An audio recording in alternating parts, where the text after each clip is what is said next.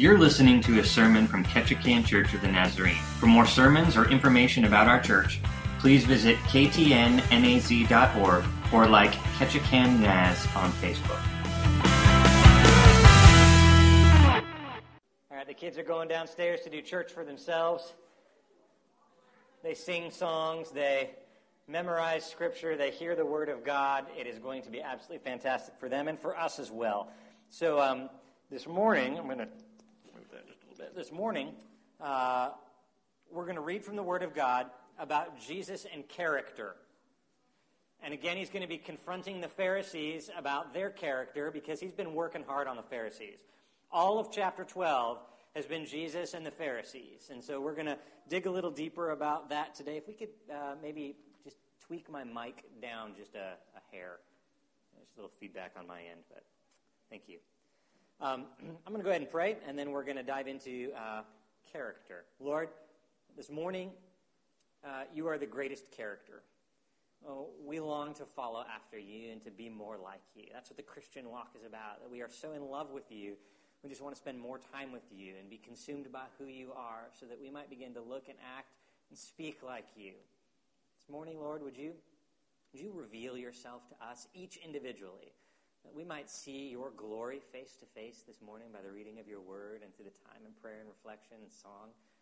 And Lord, would you reveal to us also the areas in which our character do not match yours?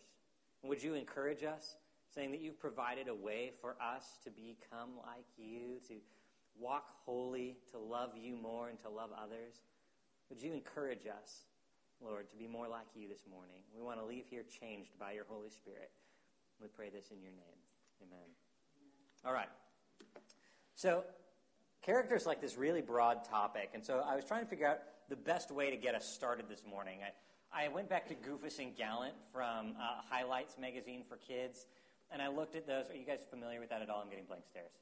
No, I got, okay, so a few people. It's a cartoon, and it shows one guy, Goofus, who doesn't do things the right way, and then Gallant, who is always polite and does things the right way. But um, I just couldn't find anything that was great. So then I decided let's see what smart people down through history have said about character.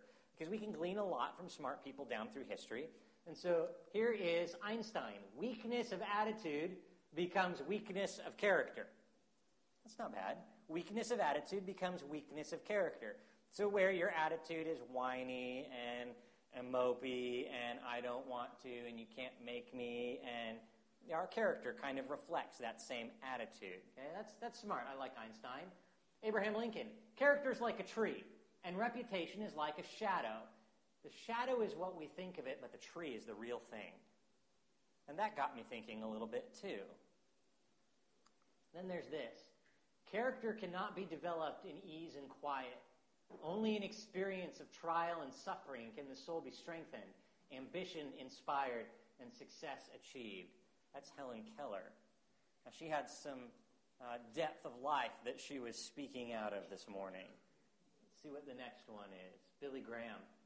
The greatest legacy one can pass on to one's children and grandchildren is not money or other materials that has accumulated through life, but rather a legacy of character and faith. The greatest legacy you can pass on is that of character and faith. Now, I also studied Aristotle this week. And Aristotle identifies four different types of character in the spectrum of humanity. Um, they can be seen in the course of human life, and this type of character that he identifies are found between the tension of knowing and doing. So, character is demonstrated, Aristotle says, between the tension of knowing and doing. And what does Scripture say? Scripture says we should not just be hearers of the word, but doers of the word. So it's not just enough that we know what we should do, we should also be doing what we know we should do, okay? So here's what Aristotle has identified vicious character. They know what is good, but they choose to do otherwise, and they do so with no remorse. Vicious character. They know what they should do, and they choose the exact opposite, and they don't care about the consequences. Vicious character. Incontinent character. They know the good and they choose to do it, but they fail to follow through. Something might catch their attention halfway through doing what they should be doing. They get distracted and they move on to something else. Incontinent character. They know the good, they choose the good, but they don't complete the good.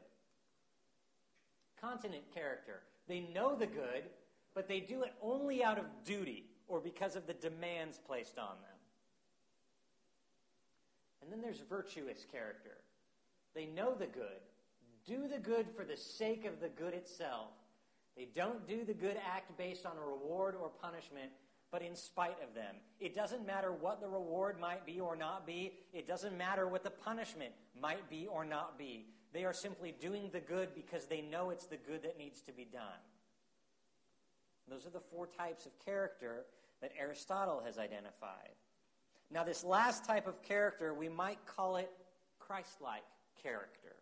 A person who knows the good, God's great love, and demonstrates it freely to all in word and deed, simply out of the joy of having received it. They might endure persecution for it, but that doesn't matter because the good is greater than the persecution.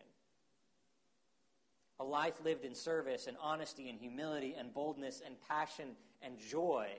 And it's the type of character that is born only of a relationship with God. It's cultivated only by a relationship with God.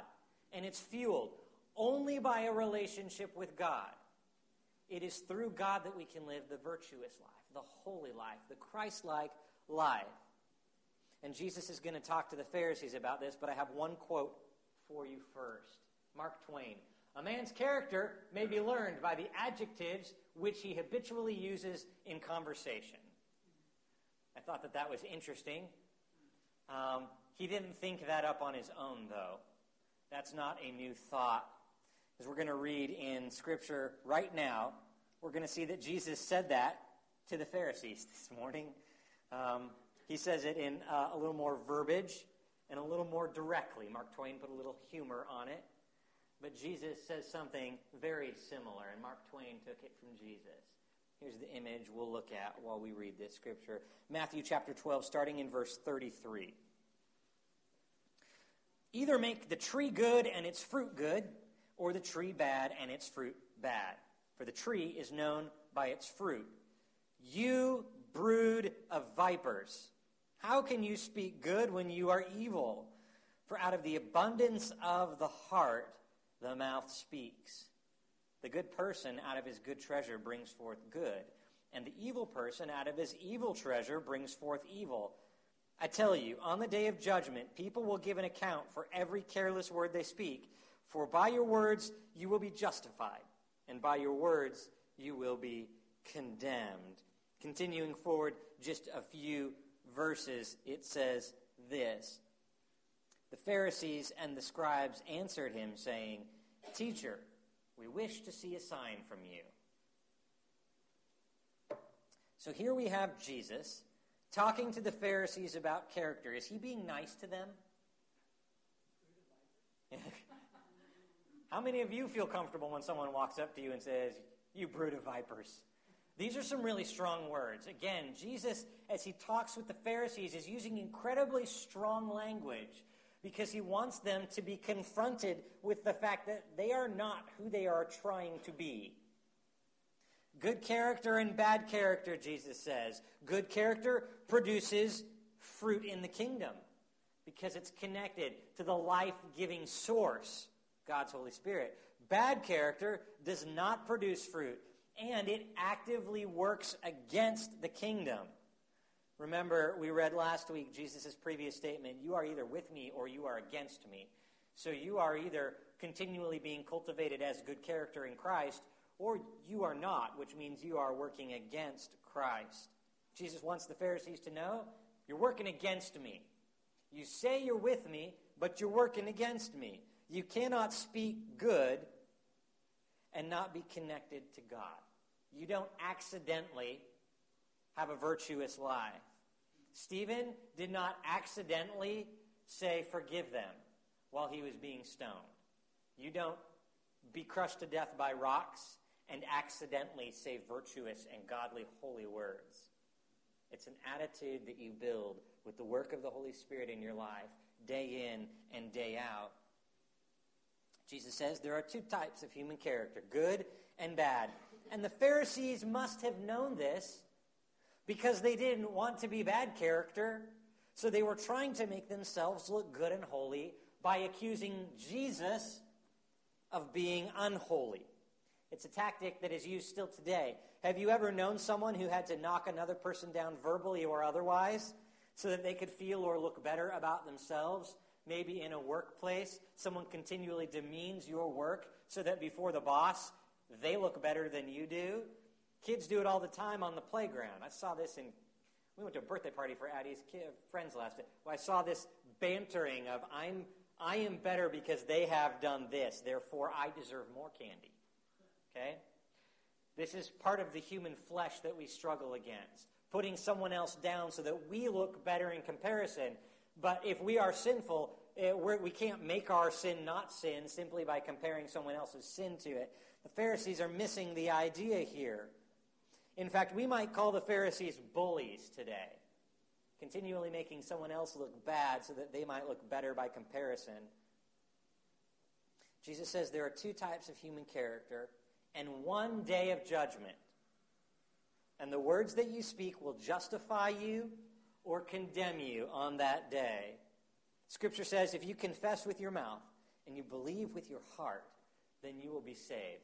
Those are the words that will justify you on the day of judgment. But like we read the other week, if you blaspheme against the Holy Spirit all the days of your life, the day that you die, that is the sin that will not be forgiven. If you confess with your mouth and believe with your heart that Jesus is Lord, He died on the cross and rose again, those words justify you before God the Father. But if you blaspheme against the Holy Spirit, you will not be forgiven. The words you speak will either justify you or condemn you. But they will also, like Mark Twain so eloquently pointed out, reveal your character.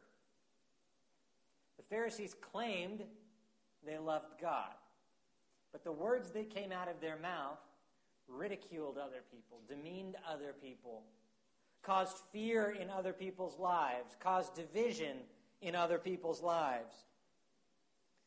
What came out of them showed what was in them. If you, um, if you have a water bottle with pure clean water in it and you squeeze it, what comes out? Yeah, that's not a trick question, okay? So, if you have a water bottle with pure clean water in it and you squeeze it, what comes out? Water. Right, water. Okay, so if you have a water bottle filled with sewer water and you squeeze it, what comes out? Right what comes out of the water bottle can only be what was in the water bottle. Likewise with our lives. What comes out of us when we are squeezed in life's trials and adversities and the day ins and day outs is what is in us. So, brief moment of reflection. What comes out of you when you're squeezed? That's a tough question. And if we're honest with ourselves, we might go, ooh, Maybe I need to walk a little closer with God. Maybe I need to ask God to kind of wash me clean of that sewer water a little bit. The Pharisees, being super astute, really smart, they opened their mouth right after Jesus said this Your words will either condemn you or justify you. And then they said, Oh, yeah, we're, we're smarter than Jesus. So, Jesus, give us a sign. And I bet Jesus was just going, Oh, man they don't get it. What comes out of the mouth shows what's in the heart. And they are already saying with their mouth that their heart doesn't believe that I'm the Messiah because they're asking for a sign. It's not enough that I have healed people. It's not enough that I've proven I can forgive sins. It's not enough that I have done all these great miracles. They want a greater sign than that, that I am the Messiah, trying to remain in authority and control the situation. The Pharisees asked for a sign of his lordship. One wonder, though, one has to wonder what sign would be great enough for the Pharisees? What sign would have been great enough for them in that moment that Jesus could have pulled out of his back pocket and said, There, are you happy? Because Jesus has been doing all of the signs. So then he answers them. Verses 39 through 42. He says this An evil and adulterous generation seeks a sign. No sign will be given to it except the sign of the prophet Jonah. For just as Jonah was three days and three nights in the belly of the great fish, so the Son of Man will be three days and three nights in the heart of the earth. The men of Nineveh will rise up at judgment with this, generation and condemn it. For they repented at the preaching of Jonah. And behold, something greater than Jonah is here. And the queen of the south will rise up at the judgment with this generation and condemn it. For she came from the ends of the earth to hear the wisdom of Solomon. And behold, something greater than Solomon is here. See, there's no special deals between humanity and mankind except that which God made through Jesus Christ. You are waiting for a sign, Jesus says. This is it. My name is Jesus, and I am it. I am the one you have been waiting for.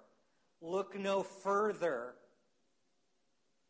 People crave a sign that will make them feel better about their lives the way they are currently living them. We want a sign that says, it's okay the way you're living. The sin that you have embraced is okay. You've got to deal with God. People want a sign that will confirm their sin or their adultery or their idolatry and tell them that it's permissible because of a special exception. Or, if you're like the Pharisees, because at least yours isn't as bad as.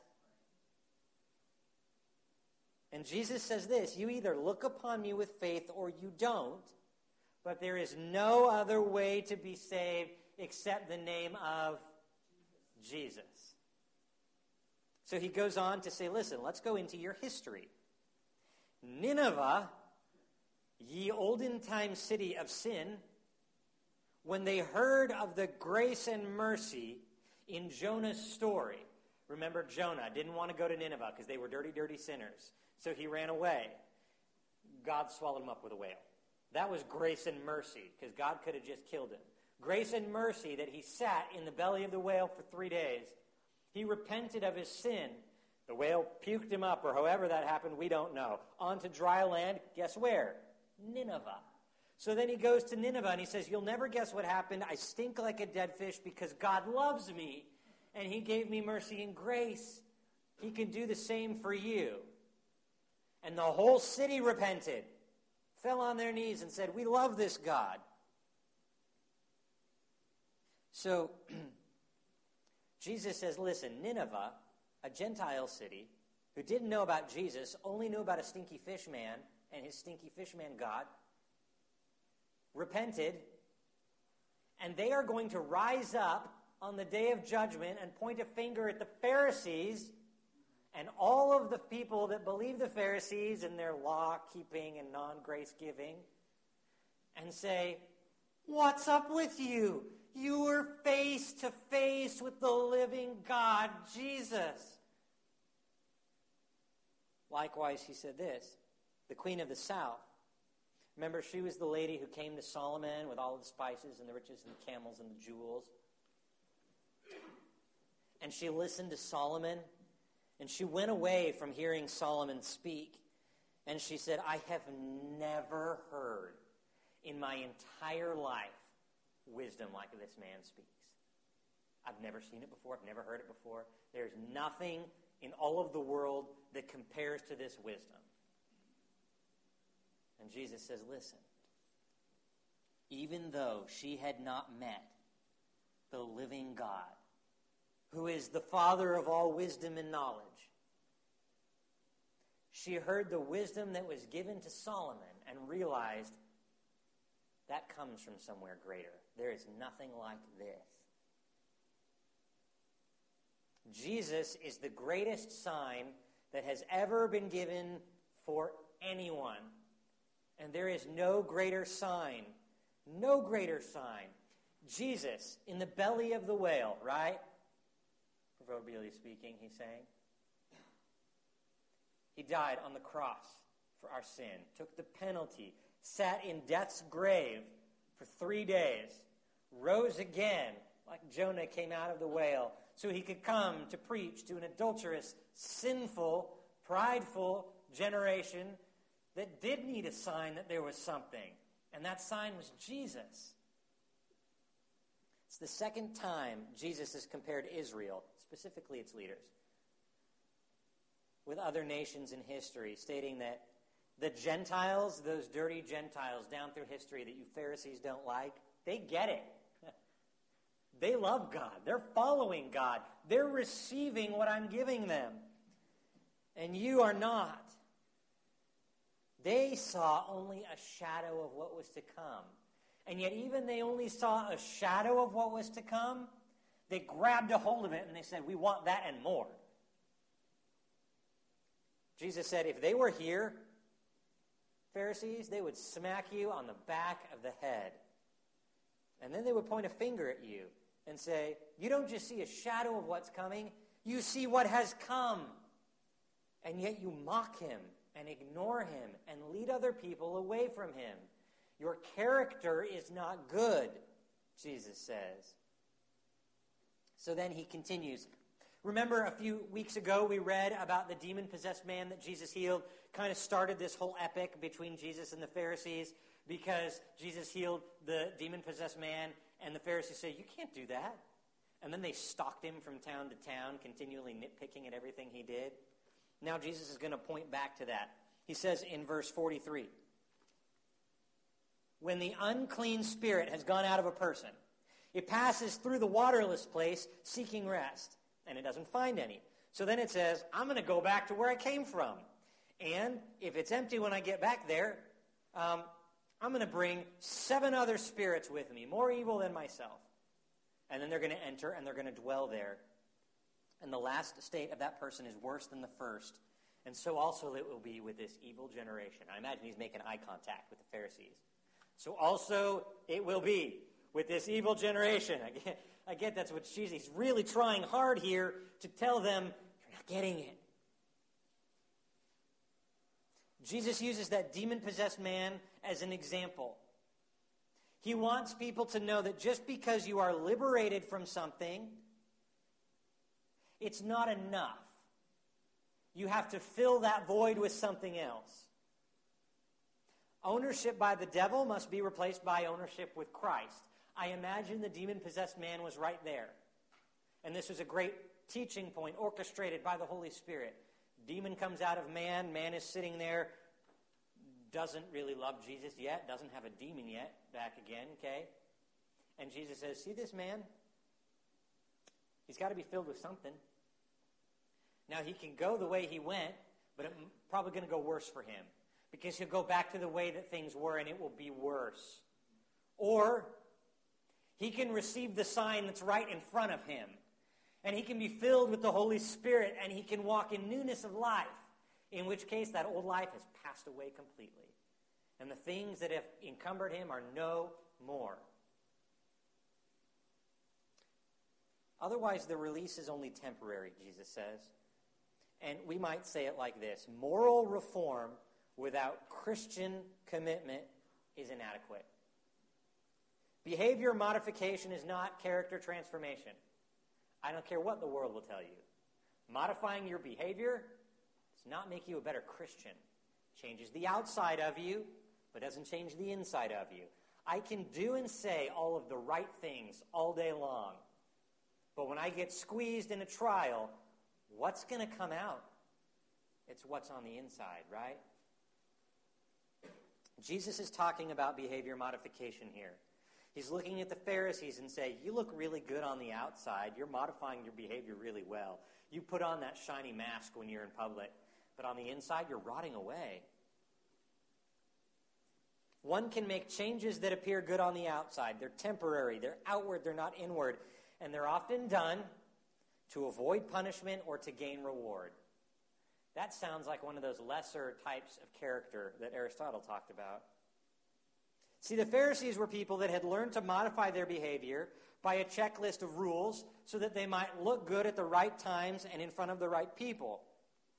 And behavior modification is called works based faith. Behavior modification is works based faith. I can do enough to look good. I am good enough myself. I can change myself and better myself. And for a time, if you tape ripe fruit on a fruit tree, it will look like a good fruit tree. But that fruit will rot in a couple days because it's not connected to the life giving source of good character and fruit. Jesus says there is more to life, to good character, than what is on the outside. Just because you're not acting evil doesn't mean your heart isn't evil. Later, Jesus is going to get so fed up with the Pharisees that he's actually going to call them rotting tombs, whitewashed tombs. They look great on the outside. Beautiful marble, beautiful sculptures. Picture the most beautiful tomb thing that you can see. And they look great on the outside, but on the inside, Jesus says they stink like the stink of dead flesh. Um, I went to Lunch Creek Falls this week. Dude, ooh, I got to tell you, I got an ironclad stomach. I almost didn't make it. It was really bad. The smell of rotting dead fish in the sun. Ugh. And there are quantities of dead fish there. It's not just like six dead fish, it's like all the dead fish go there to die. And then I read this passage and I realized Jesus says that our behavior modification and our works based faith smells like that to him. And he doesn't want that. He doesn't want that because it smells bad. And he doesn't want that because he wants so much more for us than that. Jesus wants the, the, the Pharisees to realize that the way they live their life and the way they're leading others is in works based behavior modification, to follow the rules, but not to have a relationship with Jesus. So that begs the question how do then we have this good character that Jesus says we should have? If we can't do it ourselves, and we try, and our trying smells like dead, rotting fish to Jesus, how are we supposed to do this? Has He set up a system by which He expects something of us that we can't do? And the answer is yes and no. no, we can't do it on our own. We cannot be good enough. We cannot live a holy life on our own. We need relationship with Jesus to do it. Here's what he says, ending this chapter. The end of chapter 12. While he was speaking to the Pharisees and to the people, behold, his mother and his brothers stood outside, and they asked to speak with him. But he replied to the man who told them, Who are my mother and my brothers? And he stretched his hand out to his disciples, and he said, Here are my mother and my brothers. Whoever does the will of my Father in heaven is my brother and my sister and my mother. Character can be modified on the outside under our own power, or character can be transformed by the Holy Spirit. That's a caterpillar. It's a great caterpillar, but it's only a caterpillar. What does a caterpillar become? Right. To quote Hans from It's a Bug's Life, I'm a pretty little butterfly. Okay? That does not happen easily. A caterpillar cannot sit on a branch and go, I want to be a butterfly right now. Right now. Where are my wings? Character transformation in Christ is a process. And it happens through change at a deepest level. I don't fully get how that happens, except that it wraps itself in a chrysalis and something happens that that becomes that. It's not even like it grows a pair of wings. It's like it becomes a completely new creature. It's no longer green, it's orange. It's no longer fat and chubby. Skinny with these beautiful wings that have powder on it. It's little antennas that are just cute, okay? It's a completely different creature from the inside out. Character transformation in Christ is like that. The Pharisees modified their lives, but Jesus will transform your life. You will no longer be an unhealthy tree or evil in character or sewer water in your water bottle.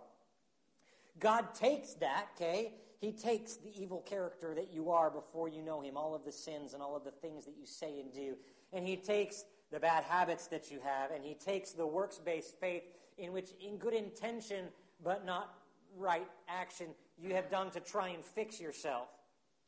And He takes all of that, okay, and He bundles it up into Him and He breathes the Holy Spirit upon it, and then that happens. And you become a new creature in Christ. Just God does something at the deepest level in you, and you are no longer what you were. You become in relationship with Christ family to Him. Family at the deepest level possible. Not just the crazy nephew or cousin that gets to come to the family reunion, but nobody talks to because they have weird thoughts about things that don't match with normal society. We're laughing because we have family experience like this. Okay? There's one in every family, okay? But that's not what it's like in God's family. When you become part of God's family, you're not the weird cousin. You're the one that Jesus walks up to and goes, Hey, how's it going? I love you. Let's spend some time together. And he says that to you every day. He wants to spend more time with you every day. See, you were strangers to Christ because of your sin. But in relationship with Christ, all of what you were becomes something so much more than it ever could be if you tried to do it on your own. The family relationship with Christ transforms you from the inside out, and it's something that God does in you and through you not that you do on your own. And in transformation, as you begin to know Christ and love Christ and walk with Christ and become a pretty little butterfly, if you will, you begin to see what Christ calls good and right and loving and holy. And you begin to go, I want that. I really want that. I want what is good and right and holy more than I want what I had before the things that I had a taste for, like a butterfly or like a, um, like a caterpillar eats leaves, their appetite changes when they become a butterfly. They don't eat the same things because they're changed from the inside out. God says the things that you had appetites for before, they're going to change. And you're going to slowly begin, as you spend time with me, to have new hungers, new desires, new passions that are good and right. And you'll begin to live in such a way that you'll want to do those things simply because they're good and right, regardless of what would happen around you. The beauty of this situation is that you live the virtuous life, according to Aristotle. You love Him. You see the good. You do the good. You serve humbly. You pray. You're walking with God. You love Him. You're becoming that beautiful butterfly. And you're not doing it for a reward. You're doing it because of the great grace God has given you in Christ Jesus. But the picture of that is that in loving Christ and receiving the grace, you have earned this great reward. Just simply because you are God's child and He looks on you with favor. And in doing so, also, there is no longer the punishment that hangs over your head. Christ has taken that as well. He says, I'll take that punishment. You become a beautiful butterfly for me? Here's the great reward of life eternal. And not just life eternal, but the fact that you get to live that holy life and live as part of the kingdom of God and an heir of Christ and a family member to Jesus now. He doesn't say, You're a pretty little butterfly one day when you die. You get to be a pretty little butterfly now. And every single day you get to grow in beauty in Christ. Every single day. Christians are being transformed by Christ each and every day. And the transformation of the heart is instant in salvation and a process through a lifetime. In our denomination, we call this holiness living. We say you can live a life that's holy and pleasing to God. He enables you to do that when you go from that to that. He enables you each and every day to live like that. And the more time you spend with Christ, the more your tree takes root in Him, and the more good fruit you produce, because what's in you produces fruit because what's in you is Christ. 2 Corinthians, anyone who is in Christ is a new creation. Anyone. Doesn't matter what you've been, where you've done, what you've said, anything. Anyone in Christ is a new creation.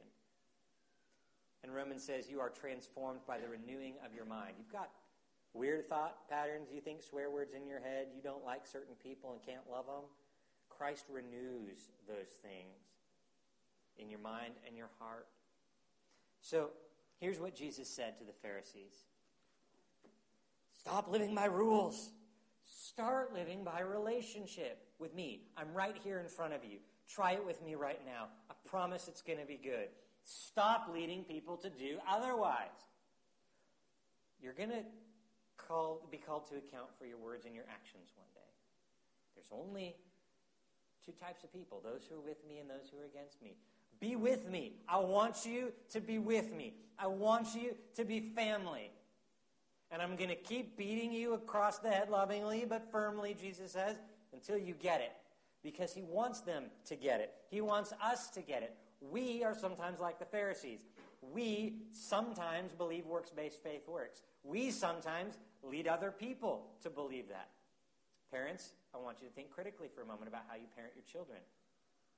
Are you parenting behavior modification? Or are you parenting character transformation through Christ? Each and every opportunity that you have with your kids is an opportunity to say, You did wrong, now do right. So that they learn to do the action to avoid the trouble. Or they've done something wrong, whatever it is, you sit down with them and you say, This is obviously wrong. Let's talk about that. There's going to have to be some consequences. But do you know that God can help you avoid this circumstance in the future? And you get an opportunity to speak grace and Christ's transformative power into the lives of the littlest minds and hearts so that they don't grow up in church but not in Christ, which is a big difference. How many teenagers leave the church and never come back? So many. It's because more often than not, we are raising behavior modified Christians, not transformed by Christ, Christ followers. And it starts with the youngest minds and hearts. Hope for us, older minds and hearts, God still works on us too. So here's some things to think about this morning. That's a weird color. Are you modifying your behavior or are you being transformed in Christ? Are you allowing the authority of the Word of God to transform you day in and day out? What does your current character, not what you think you are, not what you hope you are, what is your current character teaching your children or your oikos about life in Christ? What you say and what you do teaches people about the Jesus that you love. And what we learned about blasphemy is that when you teach people about Jesus and not correctly, that's blasphemy. Is your character blasphemous in some areas? And where do you need Christ to transform your character? And the answer would be all of it. But maybe there's a particular area in which Christ would say, let's start here. It might be the least painful because you need to trust me more through the process. It might be the most painful because it's the one that's prohibiting you from serving God. These are some good reflection questions for the week. Why don't we go ahead and pray? We'll ask God to work on us this coming week. We'll sing some songs. We'll worship Him during those songs and ask Him to work on us as well as we sing. Lord, we recognize that you are really good and that you came to earth so that you could help us out. You looked down from heaven and, and you were sad because of sin, because it broke your heart and relationship between us and you. You wanted so much more for us than brokenness. And so you entered into humanity. You lived and served humbly. You encouraged the people that you met. And yet, because of your humble service and your solid character, you were crucified by people who just didn't understand. And yet, while you were crucified, while you were being squeezed and poured out, goodness and holiness came out of you, and you said, Father, forgive them. You just don't know what they're doing. And you rose again from the dead after three days, and you're seated at the right hand of the Father now, and you look down at us in our sin and you go, Father, forgive them. They don't know what they're doing. Let me work with them. Let me give them opportunities. Let me minister to them that they might become family. And then we become family, and you say, Oh man, I love you, my children. But there's so much more for you than just believing in me. There is a life abundant that can be lived in me in which you can taste the kingdom of God now in your life. Work with me, Jesus says, because I will work with you. Lord, this morning we've heard your word. We want to submit to it this morning. We recognize its authority in our life. We recognize your authority. And we say, Would you search us, God? Would you know us from the inside out? Would you point out the areas in which we need to work with you a little more? Would you chip away this works based faith that we live in? Would you help us parent our kids in a way that is transformative, not modifying? And would you parent us in the same way? Commit our lives to you, Father. We love you so much for what you've done for us, what you're doing in us, and what we know you continue to do through Christ Jesus.